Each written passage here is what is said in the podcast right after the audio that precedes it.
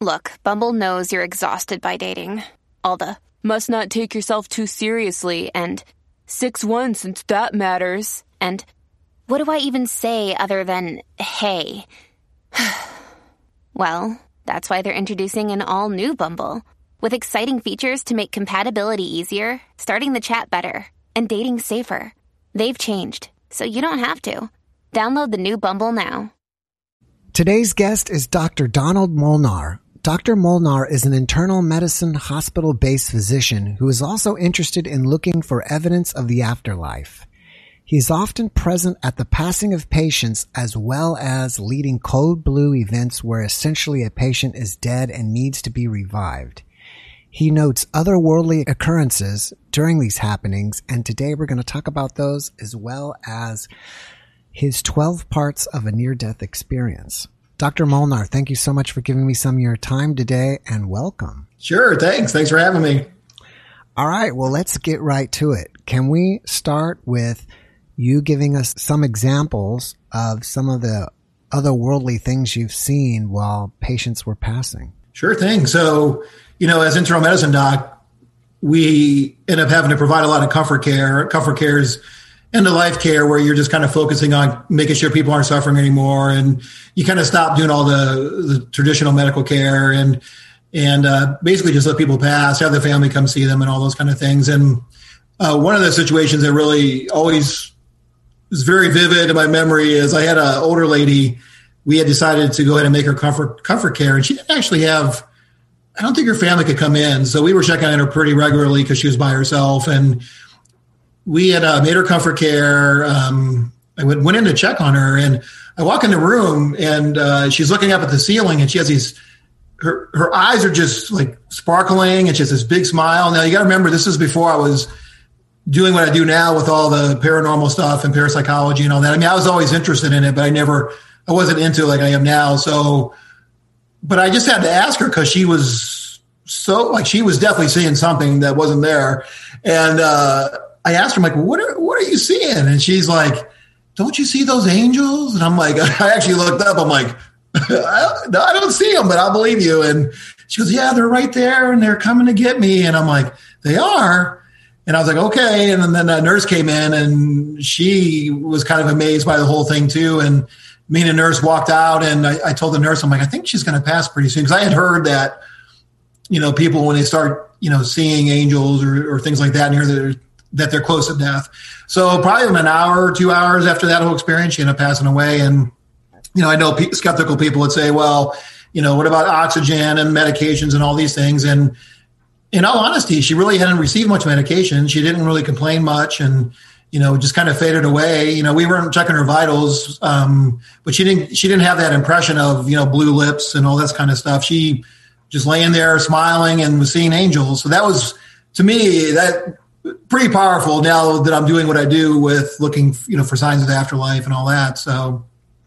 So that was one of the experiences. You want me to tell you some more? Do you got sure. any questions on that one? Yeah, I'd like to hear some more. So this one, this actually happened recently um, where, where I'm working now. About a month or so ago, we decided to uh, to make a lady comfort care, and um, even though it was COVID, once we make somebody comfort care, we let the family come in. For the most part, we were keeping the family out because we're kind of a long term, like acutely care, uh, acute care place. Um, so we still take care of pretty sick people, but we make sure we, we weren't letting visitors in at the at the height of COVID. So during this time, we had actually let her son or grandson come in, and she was we decided to make her comfort care, and he was staying around the clock, either him or or the granddaughter and I came down to check on her, and um, and uh, she wasn't very responsive to me. But I asked him, like, out of curiosity, she said anything? As she woke up, has she, you know, comment about anything? He goes, well, about an hour or so ago, she was talking to her uh, sister who had died, and then um, I think one of her kids who had died, and, and she and it, it, seemed like she was really, really talking to them. so, so I'm like, well, I, I, believe it, I believe it, and then she ended up passing away. I think within a few hours of that too. So I didn't actually witness that myself, but that was the story that the the grandson had told me, and and all that. So he was pretty. He was like a little bit taken back by it. You could tell he was a little bit rattled. He was like, yeah she was seeing him and talking to him. So those, you know, those are basically deathbed visions. You know, people have these deathbed visions or deathbed experiences that they'll have um, right before they're going to die. And often they'll see either loved ones or religious figures. Um, a lot of times, curiously, the loved ones, deceased loved ones, will come with pets for whatever reason. They'll have the deceased dog or the deceased cat with them, and they come to. It seems to you know help people move on to the afterlife is what we suspect. I think you said that you're not always with them, but do you have any reports that when they do visit with these people, they're much more comfortable when they pass? It seems like it, yeah. It seems like the the the experiences help the patient to do better. You know, often by the time, like for example, in this lady's situation, you know, she was pretty out of it when she passed, so it's hard to tell. She definitely wasn't restless, you know, or agitated or anything, so she seemed comfortable. Um, the lady I told you the first story, she definitely was very at peace and passed peacefully. So it does seem to bring comfort. Um, it also seems to help the families that are sitting at the bedside. Um, it helps them to kind of know that maybe somebody that's already deceased is coming for them. So there's actually been some studies. I don't, I can't remember the names of them, but there's been some studies that there's a doc who's a hospice doc mm-hmm. who's done some research and published a paper about the effects of these uh, deathbed experiences on the patient and on and on a family. Then it does seem to help them. So the curious thing, since we're kind of talking about this, is sometimes the families will experience what the patient's experiencing. Now, I haven't seen this myself. I haven't witnessed myself, but there's stories about like a shared deathbed experience, and there's been mm-hmm. stories where you know the loved one was sitting there, and you know the husband, deceased husband or wife came, and the family member actually witnessed that too, which is pretty pretty incredible. So, um, I like I said, I haven't personally seen that. Now, I do talk to some of the hospice nurses. We have a hospice unit as part of our hospital where I work, and they do say, "Oh, it's really common to have these deathbed experiences." They haven't said much about these shared experiences, but you know, the hospice folks definitely seem to experience that, and nursing home staff seem to experience these deathbed experiences also. So, is there anything that you've seen personally that rattled you?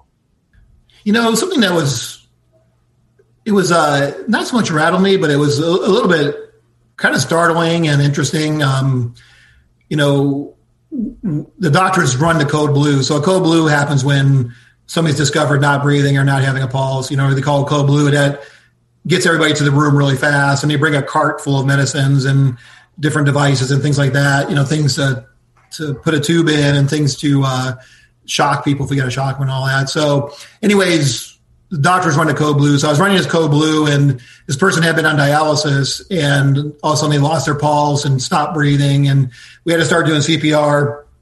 And uh, did we did CPR and gave medications for about uh, 15 minutes or so. I had my back to the wall, and I just all of a sudden he felt this rush of like it was a combination of wind, static electricity, and just energy kind of go from you know from from behind me through me towards the patient. And at about that time, the patient, we got his pulse back and he, we got him back alive. You know, eh, you know, it's easy. It's easy to think, well, maybe that was just like a breeze blowing, but there wasn't any events around me, and it was just a different kind of thing. It wasn't just a wind; it was like this energy, and I couldn't help to think when you think about near-death experiences. Uh, people talk about this whoosh, like they were whooshed back into their body, you know, and I'm like, I wonder if this guy's spirit just whooshed back into his body. Um, unfortunately, um, I didn't get a chance to talk to him because the hospital I work in is, a, like I said, a satellite hospital. So we kind of get him back and we send him to the big hospital for further uh, evaluation and things like that. So I never really got a chance to talk with him, but it was pretty incredible. I think, you know, it felt like his spirit rushed through me or past me back into him because right then and there is, you know, he got his pulse back and then he slowly recovered consciousness after, you know, he got his blood pressure and all that kind of stuff back. So, so that was that was pretty cool. Yeah, it sounds like pretty cool. Another interesting one was, yeah, another interesting thing happened was during a, a comfort care situation. Um, I was helping. We were helping a person pass away, and the fa- we had called the family in, and the family was all there, and this person had been on a ventilator. So when you're on the ventilator, we do a thing called a terminal wean. Basically, it means you're taking a ventilator off to let them pass. So um, we had got all the family in there started taking him off the ventilator, got him off the ventilator, and then he ultimately passed away. Right as he passed away, it was kind of that same sensation like there was this, all of a sudden this cold chill in the room, and it kind of felt like this breeze was moving around the room. And you could kind of watch people's face. There was like probably like five, six people in there around the standing on the bed, and you could kind of everybody see way, kind of do like a, a second take. And I felt it go past me, and I just kind of watched everybody else, and I it was interesting. It kind of gave me the chills and a little bit of the, the creepy feeling. You know, to me, I I'm always really skeptical, but to me, it seemed like his spirit was moving around the room and kind of you felt this kind of energy, cold breeze kind of thing. And again, I, I don't think it was a ventilator. It wasn't a vent I mean, a ventilation problem or air conditioning or anything like that. So that was kind of interesting again, where you could just kind of feel that that sensation, you know. And from doing the paranormal investigating, you kind of get used to these vibes and these sensations. You kind of feel the the energy change in a room, and that's kind of what this felt like. This energy, but then this breeze kind of went around the room. So that was kind of interesting too. I thought. So, as you're doing your own personal research and and studying this stuff, where do you think consciousness exists? Is it created by the brain or is it something outside of the body or what? That's a good question. um, I think it's something that I think our body's a shell for the consciousness. I think the consciousness comes into our bodies when we're born and then it leaves when we die. And then, you know, it seems like it's probably recycled. There's some reincarnation. Um, there's uh, several folks that have done some pretty good research in re, uh, reincarnation. In fact, you know, at uh, University of Virginia, the Division of Perceptual Studies, you know, they study near-death experiences, but there's a, doc, Dr. Greyson studies near-death experiences, but there's a Dr. Tucker who does all this reincarnation of children, and he studies children with previous lives. So there's pretty compelling evidence and reports of uh, of uh, near, you know, people coming, you know, of children having previous lives. They have all these amazing details. So it seems like our consciousness kind of comes into our bodies when we're born and then it leaves when we die. And it seems like some of it's recycled. I don't know if everybody's recycled or only some people come back. Um, but I think it's in our bodies, exactly in our bodies where it's hard to say. You know, is it the third eye we all talk about? You know, is it, you know, somewhere in the brain? Is is it in our hearts? That kind of thing. Um, but I think it's something outside of us. And it comes into our bodies, whatever reason until we pass on. Now, an interesting question that came up, somebody I was talking with, um, what happens if you put your body in suspended animation? Like if you freeze your body and you were to bring it back to life, do you get the same consciousness that you had or the same soul that you had before? You know, what happens to that soul? Does it wait forever for your body to come back? So kind of an interesting thought along this whole line of the body kind of being a shell for your consciousness. So yeah, it definitely would put a whole new spin on Star Trek if they beam you somewhere. Does your consciousness follow your body? I know. Like, are you assigned? Like, are we assigned to the body we have now, no matter what, even if it's like put into frozen, you know, suspended animation or whatever? So, yeah, there's a lot of great questions. So, was there a certain event in the hospital or anything that put you on this path of being so interested in the paranormal?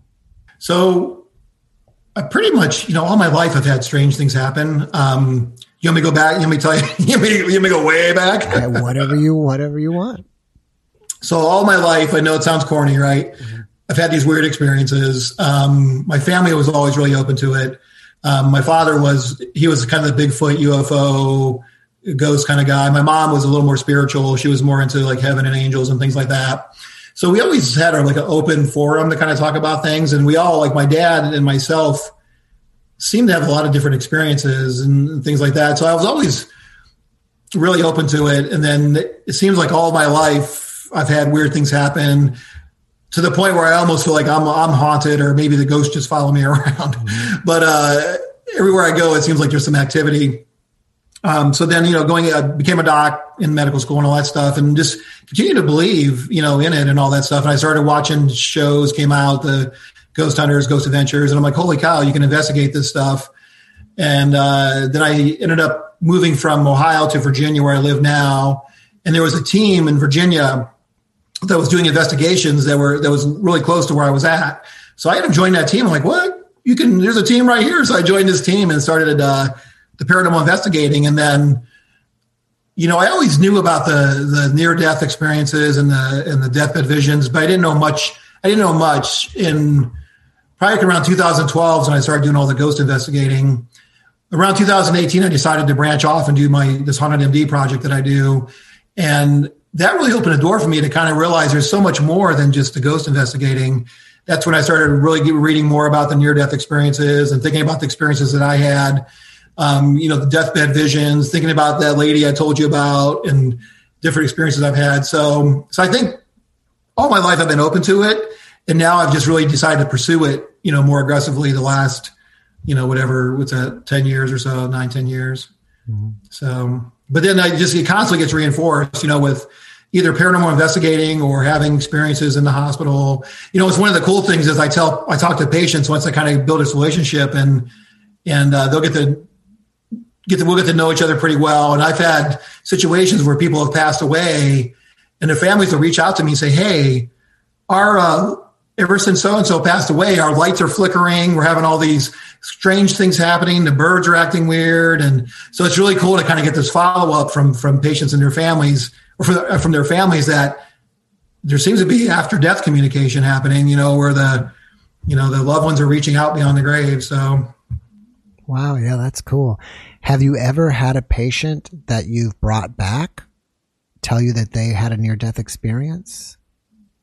You know, not, not officially. And I haven't had a chance to really ask a lot of them because where I'm at now, we end up sending them out. So you don't get to do that follow up you know, we don't get so many codes now. You know, I think when I did a lot of the code blues, um, I wasn't into it as much as I am now.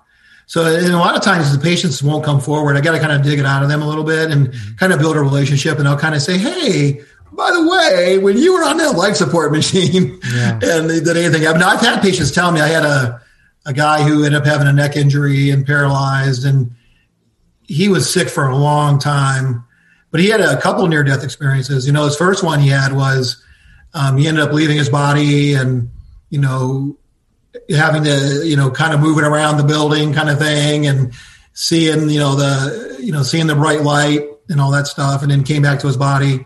So I've had some patients that you're able kind of to kind of get it out of them and talk with them. So unfortunately, when I was doing a lot of the codes, like I said, I wasn't in, into it as much. I wish I could wish I would have had opportunity. I wish I would have thought about talking to folks more about it, you know, then. Yeah. I, you know, I guess you could always say something like, man, you were gone for a while. Wonder what you were up to or. yeah. Yeah. Where'd you go? where'd you go? The problem is, you know, these bring you back. Well, the tricky thing is you got to remember when we get these people back, they're usually pretty sick. I mean, they're usually going to the ICU. Like they usually aren't talking very much. It's very rare to get somebody to code somebody, get them back, and then they're then they're just back to living their life, right? It's like you code them. Sometimes you put a tube in, sometimes you don't. Usually it's, it's, it's, you know, they can't talk to you right away about things. So, and you, you end up losing track. You know, as doctors, we'll shift them, you know, like if a patient codes on a floor in a hospital, you usually get them stabilized and send them to the NICU or an intensive care unit, then you usually lose track of them because often you'll go, you'll change services, especially, you know, well, even now as a, as a, as a, a doctor out of training, you know, you change, you go off duty, you're on duty so you end up losing track of folks. As a resident, when training, you switch every month or every couple of weeks. So sometimes you lose track of these folks. And if you don't make an active effort to kind of go back and talk to them, you just never really get that opportunity. Mm-hmm. Now, I think a lot of folks doing research, you know, out there, they're making that, they're tracking these folks down and, and kind of saying, Hey, what happened when that happened? Mm-hmm. So I definitely be curious. That guy that I told you about, something had to happen with him. He had to, he had to be out of his body because I, I, you know, to me that was something that went through me into him, you know. Yeah, so it sounds like it to me. I mean, it sounds like he went right through you. Um, yeah, yeah.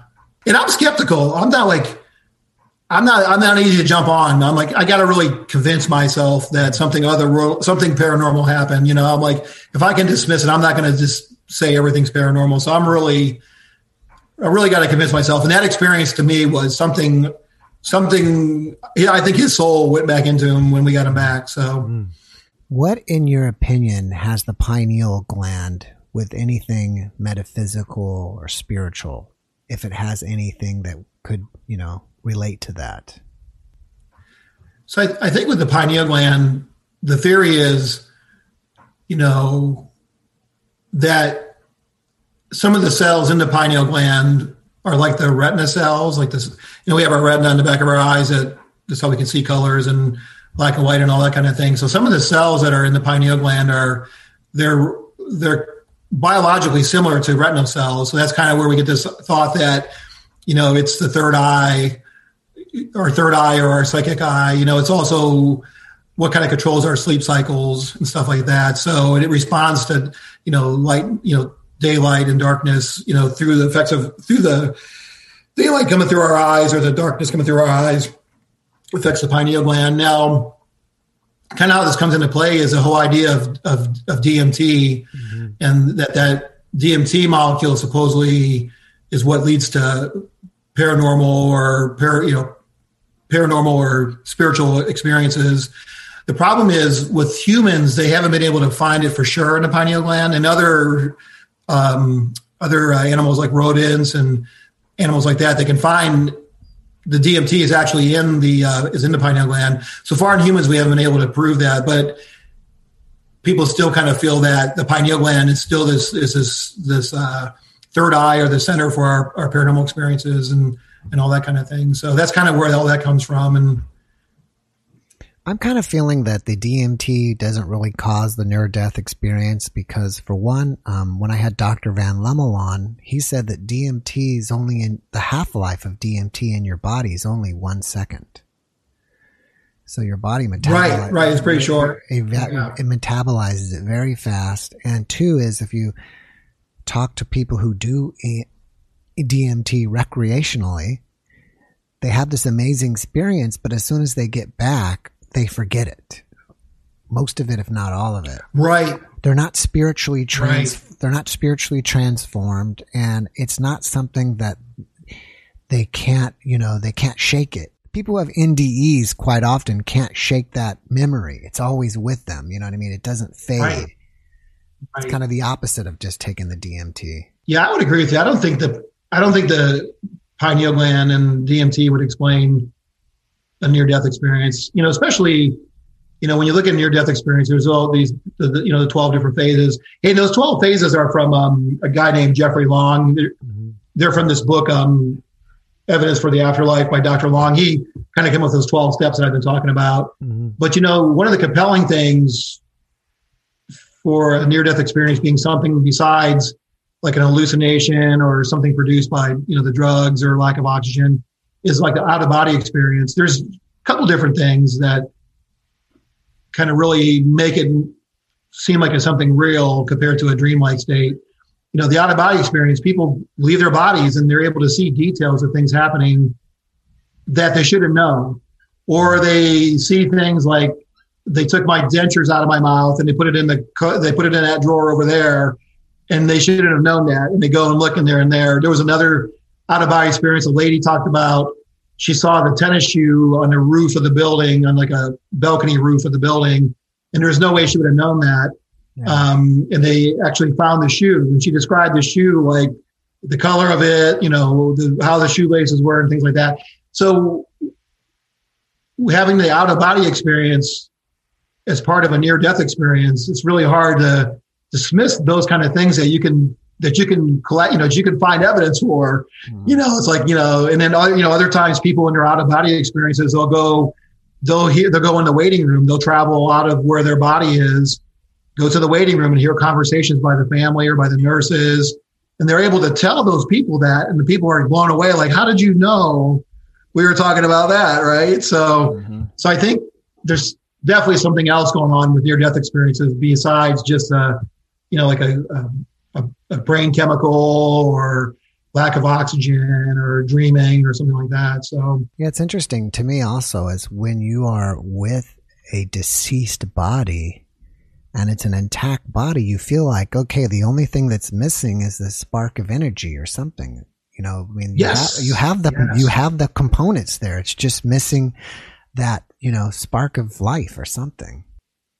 And that's a good point. It's funny you mentioned that because I often think that and talk about that to other folks is you could tell something's gone. It's it's it's it's it's hard to put it into words, but once somebody passes, because there's times where you know you're you know you're there, or you got to be, or you got to come pronounce them dead. Anytime somebody dies in the hospital, um, we got to go pronounce them dead. So if we're not there at the time of death, we're there pretty close. But yeah, you, there's definitely there's some energy that's gone, and it's to me it seems to be more than just the blood pumping and the air breathing. You could just tell that the person that's dead is is just a shell. It's just a shell, and you know it's it's hard to you know hard to scientifically record that, you know, but there definitely seems to be something like what you're saying that just there's a there's a spark or a energy force that's just gone. And this always strikes me when I got to pronounce somebody dead or when you're there when you actually pass. Mm-hmm. Well, like I said, when you actually pass, sometimes you do feel that you feel that energy go around the room. So yeah, that's amazing. But, if you don't mind me asking you a personal question, do you fear death? Sure. No, I don't. I don't. No. No. Hmm. Oh, that's good. In fact, I almost a couple times I've almost almost died, uh, but I haven't had a, I haven't had near death experience. The closest thing I had was I got stuck underneath this raft. We were we were whitewater rafting in West Virginia, and we had gone to this place several years in a row, and we always did the hardest parts twice in a row. And it was actually on the Gauley, the Gauley River in West Virginia, and you could do the double double. So it was upper, middle, lower Gauley you could do the double double upper Gauley. The hard, the upper Gauley was the worst, had the uh, the worst rapids. So you do the double upper Gauley, and we had done that a bunch of times. We decided to do the upper and the middle Gauley. So you did the upper Gauley in the morning, and in the afternoon you did the middle Gauley river. And um, we hadn't done that before, and we were going down the river, so I didn't really know the rapids that well. So we hit, got to this rapid. It was a little rapid, but what it did was it made the boat twist up on its side. So the boat went up on its side, but didn't flip all the way over. But I was on the downside in the front. So I got knocked into the water, got stepped on by people that other people that got in the water were stepping on me, pushing me down in the water. Then I came up underneath the boat. So the boat was upright, the raft was upright. I'm underneath the boat like this, and I couldn't get out from underneath it. And all I can remember is, you know, before you get on the raft, they're telling you like, if you get stuck underneath the boat, just try to crawl like you're crawling on the floor. So uh, that's what I was trying to do, but it was tricky because the raft was going down the river. I'm trying to get off from underneath this, and I was about to take my last breath. I, you know, and I was like, I can't, I can't get out. I can't get out from underneath this thing. So I said, you know, I don't know what to do. Do I just give up? Do I give it one more try? And right at that time, I had this amazing sense of peace. I didn't see anything, but I had this amazing sense of peace that if I just decided to give up, that it would be okay, that death wouldn't be so bad. Wow. That I, but you know, then I also had this feeling of I got to give it one more try. But the thing that strikes me, even as I'm telling you this now, is I almost I can feel that that memory is it is okay if I let go, that it's not going to be bad. But then I gave it one more try and I got out from underneath the boat and they, they pulled me back up there. But it was weird that the sense of peace was just like, it's okay either way yeah. that it, the death is, you know, that if I don't, if I can't make it, it's okay. Wow, that's an amazing. So that was pretty experience. crazy. Yeah, that's an amazing experience. It's, yeah. Know, it's like a mini NDE almost. Yeah. So, needless to say, I haven't gone rafting again. no more rafting. When I was talking to Dr. Van Lommel, we were speaking about that you don't have to be clinically dead to have an NDE. You can be in, right. in situations that you're about to die or close right. to death or something, and and that's you're you were almost there. Yeah, so that's what they call near death experience. You could either be dead for officially dead for a little bit, or you may be really close to death. Like you'll hear people tell stories like they were, you know, on their last leg and then they had an experience and, you know, and then came back and, you know, recovered and all that stuff. But yeah, it's usually it's usually like a situation where most likely you're you're in a situation where you you could die. You know, it's that extreme where you're just you know minutes away from death kind of thing. Versus, and then also, you know, people are actually dead for a short period of time. So yeah, you don't have to be clinically dead to have the near death experience. Just you can be pretty close to it. Mm-hmm. All right. So after me interviewing so many people, I feel like there's generally two outcomes I'm sure there's more, and and not everybody fits in this box that I've kind of observed. But I see that you either once you leave your body, you go to a place that's peaceful but black, and you may encounter someone or not, and then you come back. Or it may be an outcome that's more extreme, and you leave the black place into a tunnel and go to a place of light and probably encounter beings and then come back. Those are the two outcomes I generally see. Can you add to that, or can you give me what your take is on that? You know, I think that's I think that's pretty good, and that's pretty good summary. You know, the the the books I've been looking at is some people talk about you know leaving the body and you know, when you talk about these 12 steps, you know, there's, you know, the leaving the body, the out of body experience, you get these amazing sensory experience. You know, you get the peace and love, everything feels, you know, amazing love and happiness. You know, then you do this, the tunnel, then the light, then the beings and, and so forth and so on. Not everybody has all the, all those steps. Some people just have the out of body experience, leave their body, see their body, go back in. Some people will leave their body and have the darkness, but, but, but not be afraid you know, they'll hear a voice and, you know, maybe have a life review or something like that and go back.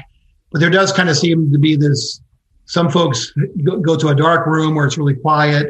Other people have these, this really vivid experience with the tunnel and the light and those kind of things. Some people just have, I left my body and came back. They didn't have any darkness. They just saw their, one of the patients I had talked to said he went out of his body, he saw what was going on, and then when he was back in his body, all of a sudden So so it can be is just the out of body experience. It can be all the phases. It could be the darkness. The one thing to remember too is I'm not sure the percentage, but not all NDEs are good experiences. Some people go to a really bad place and you know have a really painful experience. You know, based on whatever you know had happened in their life. So I don't have the numbers on that. It's a little. I think the percentage is a lot lower for the people that have the negative near death experience. Um, so but it can be a wide variety. You know, some people, you know, you know, may not have, you know, may not, or it seems like a lot of people have an out of body experience. I think it's like 74% folks that in the, in the one study, the near death uh, experience research foundation said about 70 some percent of people have out of body. Then everything else is a little less. Um, some people may just have the life review. Some people may just hear the voice, go back. Some people may see, you know, deceased loved ones and not have the, all the rest of the stuff. So it's kind of weird how it all kind of goes about.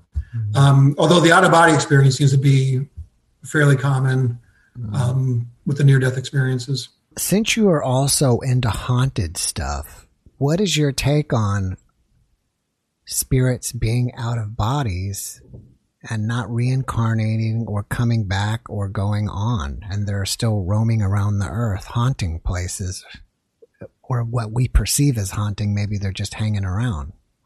What do you think's going on there? You know, that's that's tricky. It kind of comes down to the idea of, you know, you have residual hauntings, and then you have uh, intelligent hauntings or interactive hauntings. You know, the idea behind like a residual haunting is that's that's a that's where the you know something happened in the where the person passed away or whatever, and there was a, a negative energy there, and that just kind of keeps playing. It kind of imprints on the environment. It keeps playing over and over again. The same things happen where it doesn't. You can't really interact with it, and or you know, it doesn't really change what it's doing. So that's kind of a residual thing that's thought to be like a like a VCR tape or a video that just keeps playing over and over again. And then the interactive ones are a little more curious because those seem to be ones that can that have an intelligence where you can they'll do different things at different times. You can get answers from them if you're using EV, you know, looking for electronic voice phenomena. You can get answers to questions. You know, they may move things, or you'll see shadows run around. Um, as far as why, why at a particular location, I, to me, it seems like when it comes to like intelligent interactive hauntings, I think they could come and go. I don't think they're necessarily stuck in a location. If you're talking about residual type energies, it seems like those just stay in that one spot. But if you if you believe that uh, like an interactive, intelligent haunting is is our souls, is the soul of a person who's alive, you know, which is we think the soul and the consciousness are kind of you know are kind of equivalent. Then it would tend to, it would stand to reason that the that the interactive spirits are probably the consciousness of somebody who's coming to that particular location to do what they're going to do and all that things. But I think those intelligent ones are more likely to come and go and travel around, and I don't think they're stuck in a particular spot. Now it's hard to say. We never, we don't know for sure. Yeah. But it seems to me that if you think that the sp- intelligent spirits are the consciousness or the soul of a previous living person, that that's that that's that person or that consciousness must have left the body and had a, a death experience and left and went to the afterlife, but now they're able to come back. And there's this whole idea of that some some souls or consciousness are able to cross over to the afterlife, and then some don't. Um, and the ones that do cross over the afterlife seem like they can kind of come back and forth. Then there's the other ones that are earthly bound kind of things that aren't necessarily residual that for whatever reason don't cross over. They also seem to be interactive, and I'm not sure how to make sense of that. Um, but it seems like the, the intelligent ones can kind of come and go, you know, and they're not necessarily stuck in one place. Hmm. I don't know. What are your What are your thoughts on it? I agree with you that I think yeah, maybe some of them have learned to kind of that have crossed over, learned to be able to come back, and they can cross and back. I think some of them maybe you know, obviously this is all just guessing, speculation, but maybe some of them in shock of being dead and they're just confused and don't understand right. where they're at, what they're doing. And then some right. of them may have so much attachment to their family or loved ones or whatever that they choose not to go on. They still want to be with these people. Yeah, no, I think it's. I mean, I, I agree with that. Or maybe a place like maybe that's why certain places like they, if you have a haunted hotel or whatever, maybe like you were saying earlier, maybe they're somehow attached to this place, or maybe yeah. they're they're there and don't realize they're there. I'm not really sure. Yeah, no, I think I, I agree with you too. That yeah, it seems like some people or some spirits can't move on or don't want to move on, you know, for whatever reason. And it's curious why that happens um, but they seem to kind of stick around. Um, so yeah, the other thing that's interesting along the same lines is I had a I had a patient that they were driving in a car and, and their significant other got killed in the car. A, there was a car crash. Significant other got killed in a car crash, and this person survived. And we started talking about this stuff because I was curious. I'm like, did anything happen at the car crash, or do you remember any you remember like the person's soul leaving their body at the time? And this person said no, they didn't, they really they didn't really remember any of that. They did have a dream where the person came to them in their dream and said, "Hey, I'm okay. Don't worry about me," kind of thing. But what this patient asked me, he's like, "Well, I don't know why this person doesn't come visit me more." Because they were really in love and really attached. It was, you know, you know, they were living together and had a bright future together, and you know, they were like, well, why doesn't this person come visit me or give me more signs? And I said, I don't know. I said, I think, you know, they may be giving you signs and they're real subtle, or maybe there, there's other things going on that are preventing them from doing that. But then there's other stories you hear where deceased loved ones start reaching out right away. Mm-hmm. You know, as soon as they passed away, you know, you know, the lights are acting strange and all these other things. So it's kind of curious about what is it about one person who passes who can automatically start interacting versus somebody who who doesn't seem to give any signs of their presence. So that's an interesting kind of thing too. I guess probably along the same lines of the, with the you know why do some spirits why are some spirits where they're at and more interactive than others. So it's a curious thing to think about. I don't know. My only guess would be is, you know, from some of the experiences that I, that I hear people tell me, the place is so amazing and there's so much love there, so much immeasurable love and, and they're so loved that yeah. you, you can't compare it to here and they don't, they lose all interest of here. And so, right, right. That's a good wanna, point. You want to, That's a good point. What can you tell the person? You know, hey, I'm sorry that the, the place is too amazing over there. You know, yeah. Or, well, it's like it's like with near death experiences. You know, people have these amazing experiences of, you know, the, um, you know, the amazing love. Your senses are heightened. You know, you get you see like you never see, you hear like you never hear, you feel like you never feel. You know, you may see your deceased loved ones that a lot of folks get mad that they had to come back to their bodies because, you know, with the near death experiences, there seems to be a thing. You know, you either get to a boundary or a barrier, or somebody tells you you need to go back, or you got to make a decision you know, so either get a voluntary or an involuntary chance to go back. And a lot of folks go back and they're like, I'm, I was mad. I didn't want to come back. So you might, you may be right that even though this person loved the other person so much, they're so happy where they're at right now that it doesn't, they don't really think about coming back to visit. Yeah. So I ended up telling this person, I said, I said, you just never know. I said, sometimes it takes time and I'm sure just if you pay attention, you know, you'll see things. And sometimes they're subtle. I talked to different folks that have had, you know, they call it after death communication with the birds and the coins and mm-hmm. electronics and all that kind of stuff that sometimes it's really subtle. Sometimes for whatever reason, it might be little things you don't think about that that, that person's reaching out from beyond to, to give you a sign. So, but. What about near death experiences inspires you the most? I think it's amazing that it happens. And I think if you truly believe that it's happening, then that that's your answer that there's an afterlife, that there's something beyond us.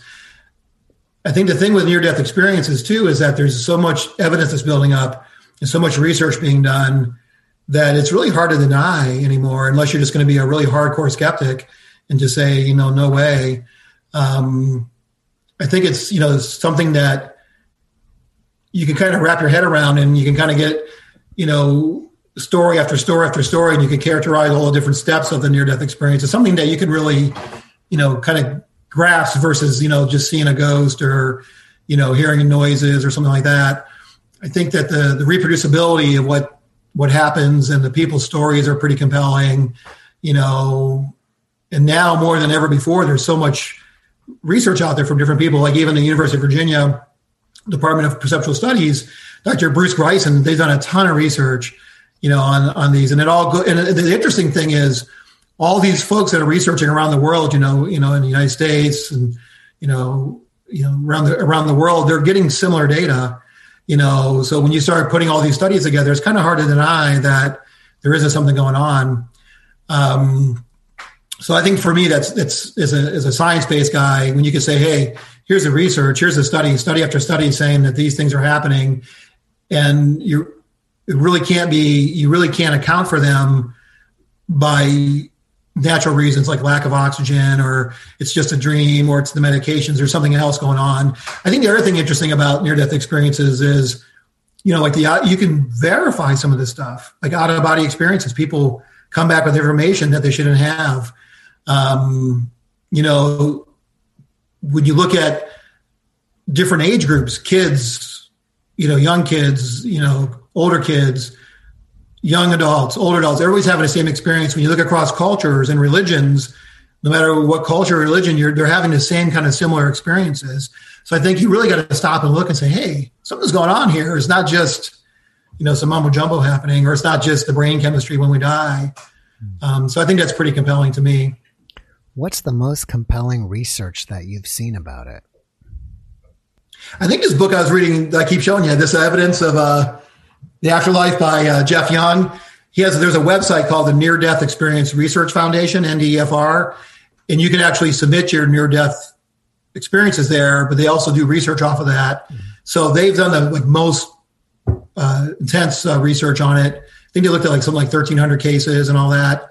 Um, so that's when you look go through this book and look through the way they put it together, and you know they concluded that there's nine uh, data point or nine sets of data based on their research from gathering all these studies that are pretty compelling. You know, the other thing that's interesting with near death experiences is that blind people, people that have never seen all their life, will have out of body experiences and, and, they can see and they don't know what to do. They're like, oh my God, I can see now. So I think there's like, you know, that's one of the points of evidence is that you know, people that are blind are having these out of body experiences and seeing things. The kids are seeing it. You know, there's out of body experiences can be verified. Um, you know, when you when you're out of your body or you're having this, your consciousness and your awakeness, if you will, is much more pronounced than when you're alive. So, you know, if you, if it's a effect of dying, usually when somebody's got low oxygen or they're actively dying, they're really confused and disoriented and things like that. You know, so the fact that their consciousness is even more pronounced than when they were alive is pretty compelling. So, but the, the research to check out is this near death uh, experience uh, research foundation study by Jeff Long. And I know uh, Dr. Bruce Grayson Greyson has a book out called Wake. I think it's Awake or Wake. Uh, it's another good book about, and there's actually some other books too. Raymond Moody, mm-hmm. Life After Life. And then there's another uh, handbook of near death experiences is a, is a compilation of a bunch of things. So those are the books I use right now, and mm-hmm. and uh, a lot of compelling evidence out there for it. I think it's real. Mm. Yeah, I was going to ask you. You know, I, what is your percentage of certainty that it's real for you personally? If you can, if you can. Well, I think anything paranormal, I always got a little bit of doubt, right? Yeah, sure. But I'd say 99, 99%, 99.9%. Right. That's great. I mean, I asked Dr. Van Lommel basically the same question and I think he said, you know, we can't prove it, but I, I wish I could remember the exact words. I need to look that. I need to go back to my own podcast and remember and look what he said. But it was something like, you know, we can't right. prove it, but it's beyond reasonable a doubt that it it's happening. Yes, yes, yes, yes, and that's a tricky thing because I mean, if I put my skeptical hat on, right, if I'm going to come at it from a hardcore science base, I mean, it's hard to exclude completely that the you know it's not the the you know some kind of catecholamine rush or adrenaline rush, and, and it's it's hard to say. Well, why isn't this the last the body's last chance to kind of stop death from happening? And that's because you're getting this rush of hormones and things. That's why you're having these amazing experiences, you know. So you know, so you could, as a skeptic, you could sit back and say that, but I think when you look at the stories and and the and, and you know the things that can be verified that people should know and and you know how they're similar across the world and all those things. I think it's hard to dismiss it but yeah you could it's one of those things there's just enough room that people can have doubt you know about it but mm. but yeah. Do you talk about this at work at all? Or is this something that you don't mention yeah oh yeah yeah. Oh no we talk about yeah actually uh, all the paranormal stuff a lot of my colleagues mm. will come up to me and they'll talk about even the, the ghost stuff you know, we'll talk about the, the haunted stuff, and because uh, they they think it's interesting. Now, a lot of folks, I don't think are open as I am about it, but I have everybody comes to me, even people I'm surprised that seem like they're pretty pretty hardcore medical scientific. They'll come up to me like, "Hey, I got the story, man." You know, and I've heard I've heard about near death experiences family members have had. I've heard about ghost experiences. Um, so yeah, I hear I've heard a mix of different things. Dr. Van Lommel said something like, and I gosh, again, I'm just kind of paraphrasing, but he was basically saying that a lot of colleagues are interested or maybe even believe it, but they won't say it publicly because they're worried about funding. Right, right, right, right. So yeah, it depends what arena you're in. For me, I'm just all clinical. Right. So I just do, I'm just, I just take care of patients. I'm not doing uh, research stuff. But yeah, if you're, I can see where that could be a problem if you're if you need to get funding for um, you know your projects and things like that. You know, if you're doing academic research and all that kind of thing, mm-hmm. even if you're gonna even if you're gonna do um, academic research in parapsychology, like what they're doing, like Dr. Grice and Dr. Tucker, you know, you get it's hard to find the funding for it. In fact, I know with UVA, they kind of keep it under. It's not real well known that they have a, a parapsychology program. Mm-hmm. So yeah, it still kind of has a lot of, you know, people worry about them, what kind of press they'll get from that kind of thing. But yeah, it could potentially, you know, if you're like, you know, talk about it a lot, they could, I guess, potentially make people question your, you know, how scientific are you and all that kind of thing. So, although I don't know, you know, when I think about that, I don't see, I don't know if you're doing research like, like say blood pressure and you want to get funding, I don't know if you're in, if you're into near death experience, I don't know how much that would necessarily hurt you. Mm. I guess it just depends where you're at. You know, some I think some institutions and, and programs are probably more open to it. You know, probably you know there's university based probably places that have parapsychology programs are going to be less worried about that versus you know some place that has that are pretty hardcore science and don't really buy into all that stuff. Mm. so, but for me, I'm lucky. I just do clinical. I don't have to worry about it. Yeah. I was Although of, I'll tell you, uh-huh. I'm interested in doing a project with some hospice patients. I've been thinking about it for a while now. I'm just, I've been a little gun shy, partly because I don't want people to think I'm crazy, crazy, crazy. But uh, I'd like to be present more, like in a, in a hospice unit when people are passing away, and just see if I could document the energy leaving the body with different equipment and things like that, or even just a camera. And you know, because we where I work now, we have an inpatient hospice unit. So I've been every time I work, I'm like, I'm going to go talk to them. And I kind of chicken out. I don't know why I chicken out because I believe in what I do and I believe in, you know, the paranormal and parapsychology and all that. But you still worry about how's it going to come across if I walk over there and say, hey, uh, can I do a study? yeah. Yeah. I don't know. Yeah. And you have to, who, who knows what management's going to think about that? Well, that's the other problem too. Yeah. And HIPAA so, laws and, you know. yeah, there have to be a lot of control. I think that's one of the things that kind of makes me stop short yeah. Uh, of it. But, you never know, man. You might see. You might see me do a, a write up. I think it's amazing. I thought I've heard somebody that tried to do some type of research about that when passing, doing some kind of either measuring the weight of the body and saying when someone passes, you know, it drops a few grams or something, or something along those lines. Yeah, there was a guy who did that. There was a doc who did that back in the early 1900s or late 1800s, but the study wasn't very good. But there were the EK concluded that the soul was weighed 21 grams, but I think he used like nine. He measured nine people that have, that passed before and after. But his the way he did it wasn't very well done. But yeah, it'd be interesting to re, kind of repeat that study and see, and or some some way to either measure that or, you know, even just have you know be able to have a camera present and maybe some of the equipment we use when we paranormal investigate to kind of see if you can detect. Mm-hmm. does it detect any energy leaving the body kind of thing? I was thinking this earlier when we were talking about this. I just wanted to throw this out there and if you knew that or not when we were talking about relationships. And one of my guests that have uh, does near death experience research told me that the divorce rate i think is around 51% of near death experiencers after they come back do you have? oh, really? Yeah. The research I've been reading is that people that have been so you know so a near death experience really seems to change people for the most part. They come back, you know, with a whole new outlook in life and a more kind of positive and you know, and they don't fear death. Actually, interestingly, a lot of folks come back and have psychic abilities or, or paranormal abilities, para, you know, things they didn't have before, like you know, able to predict stuff or you know psychic type things.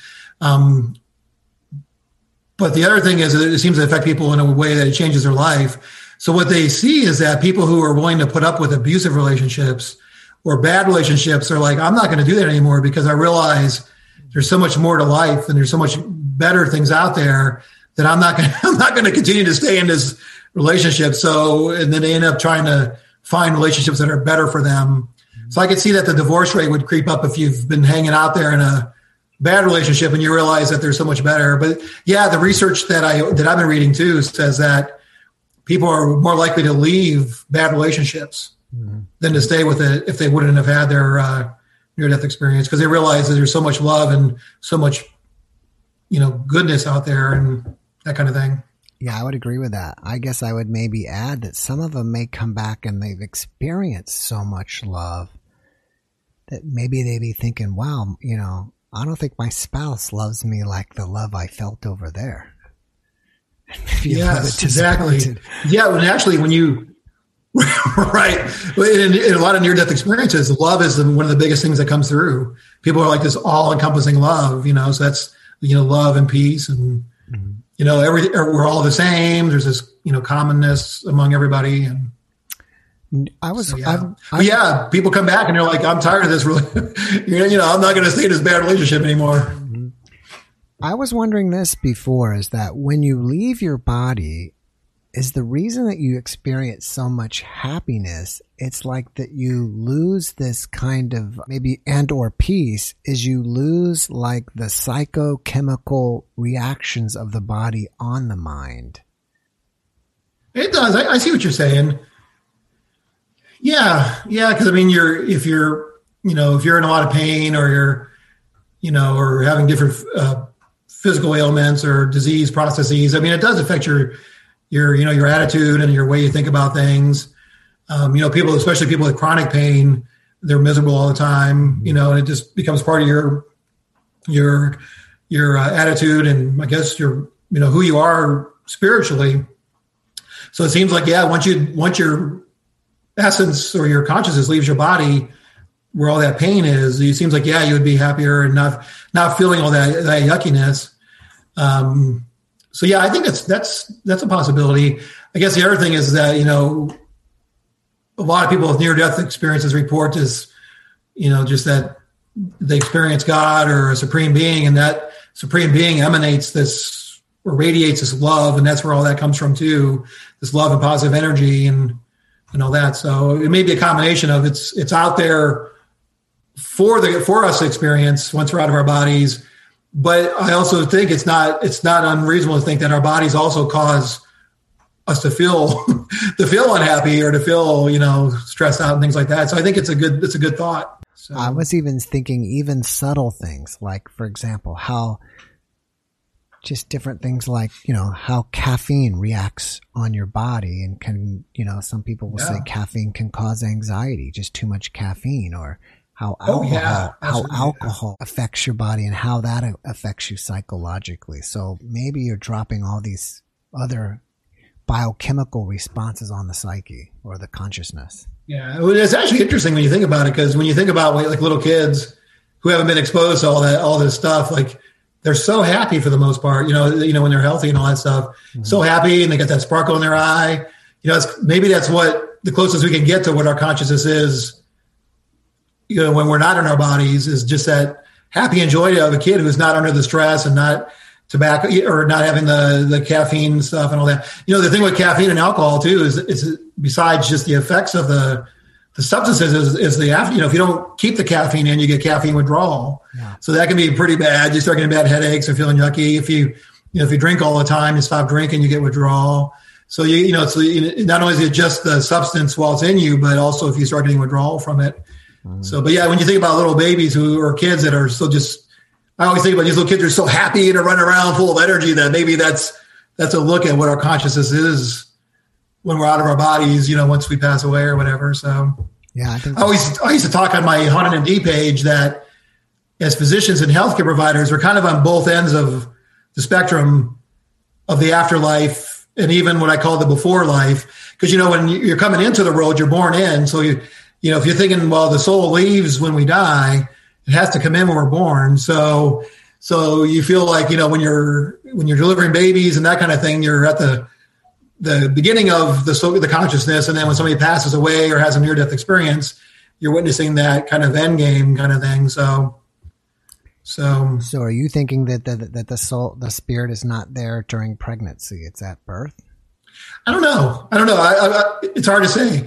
I know when they're born, they're. I mean, you know, or it's hard to say when the soul comes in mm-hmm. to you know, a, a, you know, baby whether it's you know when they're physically out of the body or while they're still in birth. That's hard to say for sure. At some point, though, I feel like as doctors, we're there when it's you know when life starts, and then we're there when it ends. So I feel like we're kind of there when the soul mm-hmm. is born into the world, and then when it leaves the world. So Yeah, I don't know either. I was just, you know, I was just curious. I feel Yeah. like it may be there at maybe at least at the end stages of pregnancy, but I could be, you know, yeah, none of us really know, unless you know, yeah, that's a tricky question, man. If we could figure that out. yeah. You'd sol- you would solve this whole abortion deal if you could figure that out. Yeah, yeah, yeah. All right, well, I need to switch gears with you because I'm running out of time, and I found you on YouTube, and I want to let everybody know about your YouTube channel. So, what is that? So my YouTube channel is uh, it's Don Molnar Haunted MD. hmm So that's my YouTube channel, and um, and then I have. You want me to tell the other ones that I have too? Yeah, I was going to say if you have a website or a Facebook page or Instagram or anything else that you connect with people on. Yeah. Yes, I don't have a website right now, but I have a Facebook page. It's um, Haunted MD, um, and it's uh, open to everybody. And that's was kind of my where I started with my whole where I branched off and decided to do all this other things that I'm doing now with the parapsychology and the and the paranormal investigating. So that's Haunted MD on Facebook. That's my primary page, and then then I put stuff on YouTube. And then recently, in the last year or so, I started Instagram. So my Instagram is haunted. I think it's small. It's small h a u n t e d. Then a little line underneath it. Then MD. So haunted MD on Instagram. Um, yeah, I don't have a web page yet. I started building it. I just got to finish building it. Um, so What are your future plans? What are your future plans with all this paranormal activity you're into? I want to try. One of the things I like to try to do on the on the paranormal investigating side of things is see if there's a way to kind of validate some of the equipment we use. You know, all this the equipment we use for paranormal investigating has never really been officially proven to detect spirit energies. So somehow I like to come up with an idea where I can test that equipment in a, in a, in a setting where I could try to prove or disprove if we're picking up on spirit energy or not. So that's something I was working on. Like I mentioned about that study, working with hospice patients, if I could ever, you know, pursue that. Um, I am thinking about writing a book, Haunted MD book. I started writing that and um, need to kind of work on that some more. Um, I think, you know, after kind of doing this talk with you and then doing more research on near death experiences, I think I'm going to be a little more act, proactive with the patients that I have, just kind of saying, hey, did anything happen? And try to you know, hear some of their stories and kind of see what they've been through. Some of the folks we get where I work, they've been really sick, and there's some of them are still on ventilators, and mm-hmm. they've been to the death's door. Like some of them, they've been on essentially cardio long cardiopulmonary bypass to keep them alive. So they've been as close to death as you can get without dying. So try to be a little more open, maybe talk, talking with folks at work and um, kind of just see where it goes, man. I keep doing some paranormal investigating. Eventually, it'd be nice to kind of bring together this the ghost hunting world with a near death academic world, mm-hmm. and kind of see if we can kind of bring that together more. Before I got into doing a lot of the NDE stuff on my podcast, I had all types of guests, and I was just kind of doing everything. And I one of my guests was an author that wrote twenty something books. And I guess he oh, maybe oh, wow. per, perhaps I think he was trying to inspire me to write a book.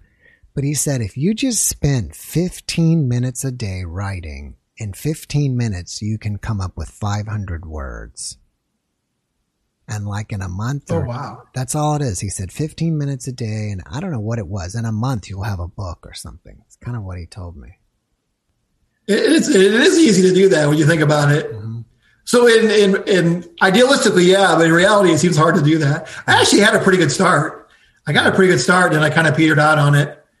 But um, I was reading this one book recently about how to write a book. And she made a point that if you look at all the stuff you put out on Facebook or YouTube, you probably have a book right there if you organize it. And I think about all the posts I do on my Haunted MD on Facebook. And, you know, I post all types of different things, you know, about parapsychology and paranormal. But, she made a good point that we put so much out there already, especially if you're doing a podcast. You know, you got so much information out there, you could easily turn it into a book if you just, you know, if you worked at it. So, who, who was that guy? Was it Richard Estep? No, um, I'd have to go through my podcast and look back on it. Oh, it's, um, I I'll look through if you like, and I'll and I'll I'll email you who he was. I can't. I just can't remember off the top of my head. I'm at your number. Gosh, you're probably number one forty something, and he's oh, probably oh, wow. back. Good in, for you. Thank you. Yeah, and he's probably back in the 30s or 40s. I'm guessing somewhere between 20 and 40. And he, and he writes. I know, uh, Rich. He, writes mystery. Richard Estep. I know he writes a ton of books. Yeah. I don't know him. He this guy writes e- mystery books. Oh, okay. And, uh, that we were just, you know, like I said, I was interviewing all kinds of people, and um, that's what we were talking about. There's some cool near death experience on stories out there. Okay, I'll tell you just real fast. Mm-hmm. So this one is actually from Dr. Bruce Greyson, and I'm kind of paraphrasing and make it really short. It was there was this patient in the hospital. He had a nurse who was taking care of him. The nurse ended up leaving, and she was happy because she had a new car, and was going to go on vacation she left, goes off duty. She leaves, goes off duty. For some reason, he ended up coding and dying temporarily. Has a near death experience. In his near death experience, he sees the nurse, and he, he's like, "What are you doing here?" She's like, "I think I crashed my car. I think wow. I crashed my car. Can you tell my parents that I'm I'm really sorry?" And he they bring him back to life, right? So he comes back to life and he tells his story. And here he finds out that the nurse really did crash her car and she really had died. And she actually came to him in his near death experience. Isn't that crazy? That's, That's some crazy stuff right there. That is amazing. I know. Yeah. Wow. yeah. Anyway, that, that just popped in my head. That's a great one. So, um, do you have anything that you're working on that you want us to know about? Um, I, I think, like I mentioned, I hopefully, you know, get a, you know, work on the book um, maybe see about talking with the hospice folks if they would be open to letting me do some kind of research like that. Um, otherwise, I just uh, do some more podcasts in later in the month or later in the next couple of months, and then I'm going to do some investigations as a COVID. It's tough right now to investigate with COVID and all that, especially being a physician. I just I hate to be too out there because it you know, looks bad. Right. Although I got my vaccine, I got my vaccination and all that. I'm vaccinated, right, and all that kind of stuff. But um, so yeah, hopefully, as as COVID gets better, we can start doing more investigations and mm-hmm. all that kind of thing. So. You know, in your bio, it says that you'd been on TV and on one of the haunted shows for the Travel Channel. Are you are you going to be on TV anymore? I think if the opportunity came up, I would I would do those. Um, nothing for sure right now. Um, the show I did was haunted hospitals on Travel Channel, and um, basically they were they were looking for stories from healthcare professionals, you know, either in hospitals or nursing homes or some kind of healthcare setting. So I submitted my story, and they and they liked it. Um, so they recorded.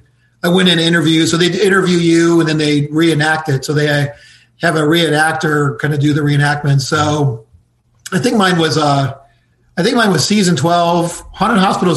Or I'm sorry, Haunted Hospital season two, episode twelve. I'm like the last fifteen minutes of it or so, and um, I basically shared some stories I had, you know, as a doc in the in the hospital, um, and then they do reenactments of that. So they show little clips of me, then they show a reenactment with actors and all that stuff, and then back and forth like that. Now I had got um, they had reached out to me about doing Haunted Hospitals three, but that was like with the COVID and all that stuff. So um, it ended up being a shorter season, so I never did any of that. So um, I'm not sure if they would want more stories, I could potentially do that again. There's nothing definite though out there. Um, it's a little tricky with the television. It's cool to be on TV, but I just got to be careful about mentioning where I work because it's a sensitive topic. The hospital, the hospital where I work, and the health system doesn't want negative publicity. So yeah, um, I got to make sure I don't that that's not an issue. So it gets to be a little tricky, right, um, with that. But wow, makes all sense. All right, before we wrap it up here, I wonder if you can give one last message to people because, you know, there's a lot of people that are, it's tough times with the COVID. There's a lot of depression out there, unhappiness. People are losing loved ones. And I think that's what are making quite a few people watch this podcast. So if there's anything inspirational you can give about NDEs and death in general, I think we'd all appreciate it. Yeah. I believe there's an afterlife. When you look at these near death experiences, I think there is an afterlife, and it seems to be a very happy, warm, inviting place. I think our relatives or deceased loved loved ones are waiting for us on the other side over there.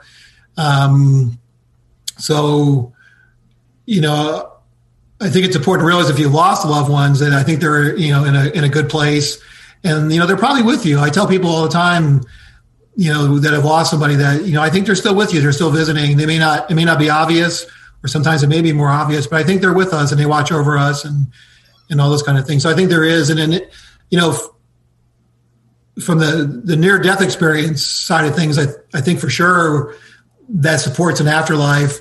For my ghost investigating and my paranormal, there seems to be, you know, spirits or souls wandering here. You know, I've caught I've caught really good pieces of evidence, audio evidence, and things on different cameras. And I've never caught a full body apparition, but from a from a paranormal investigating standpoint, I believe there's paranormal stuff out there. It's hard to explain, you know, from a religious standpoint. But if you believe, you know, near death experiences, a soul leaves the body, or when we die, we leave the body. It makes sense. It kind of comes back around and wanders around. So I think from a scientific doctor standpoint, looking at near death experiences, there's an afterlife. I think as a paranormal investigator, I've caught some pretty solid evidence that you know spirits exist. So if it's, I think if it helps people to realize their loved ones are still with them and they're most likely in a better place. And you know, when it comes to COVID, I think we got to stay strong. You know, you know, this is not political, but you know, wear your mask, social distance, get the vaccine. You know, it's it's a real thing out there. I think it's going to start getting better, and hopefully by the end of this year, we'll be in a better, a lot better spot. But I think we got to take it, you know, take it seriously and keep trying to do the right thing as much as possible.